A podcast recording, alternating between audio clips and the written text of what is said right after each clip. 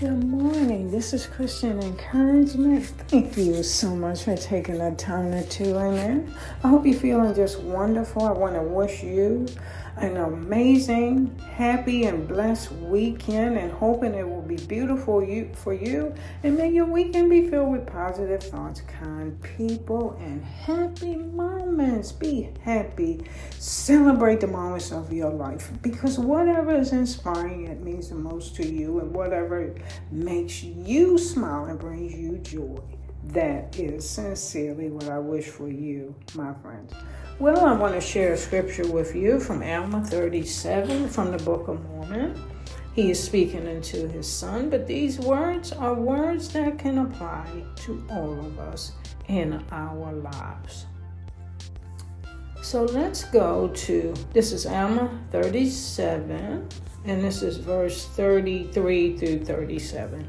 Oh, remember, my son, and learn wisdom in thy youth, yea, learn in thy youth to keep the commandments of God.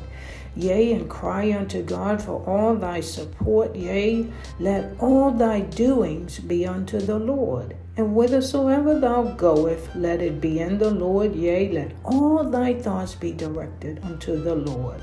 Yea, let the affections of thy heart be placed upon the Lord forever. Counsel with the Lord in all thy doings, and he will direct thee for good. Yea, when thou liest down at night, lie down unto the Lord, that he may watch over you in your sleep. And when thou risest in the morning, let thy thank let thy heart be full of thanks unto God. And if you do these things, you shall be lifted up at the last day.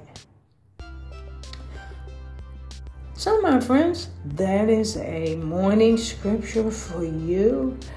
And I just want to express to you again, my friend, that I'm praying that you will have a truly wonderful, amazing weekend. I pray that God's peace and love and mercy and blessings will continue to rest upon your heart and your mind, my.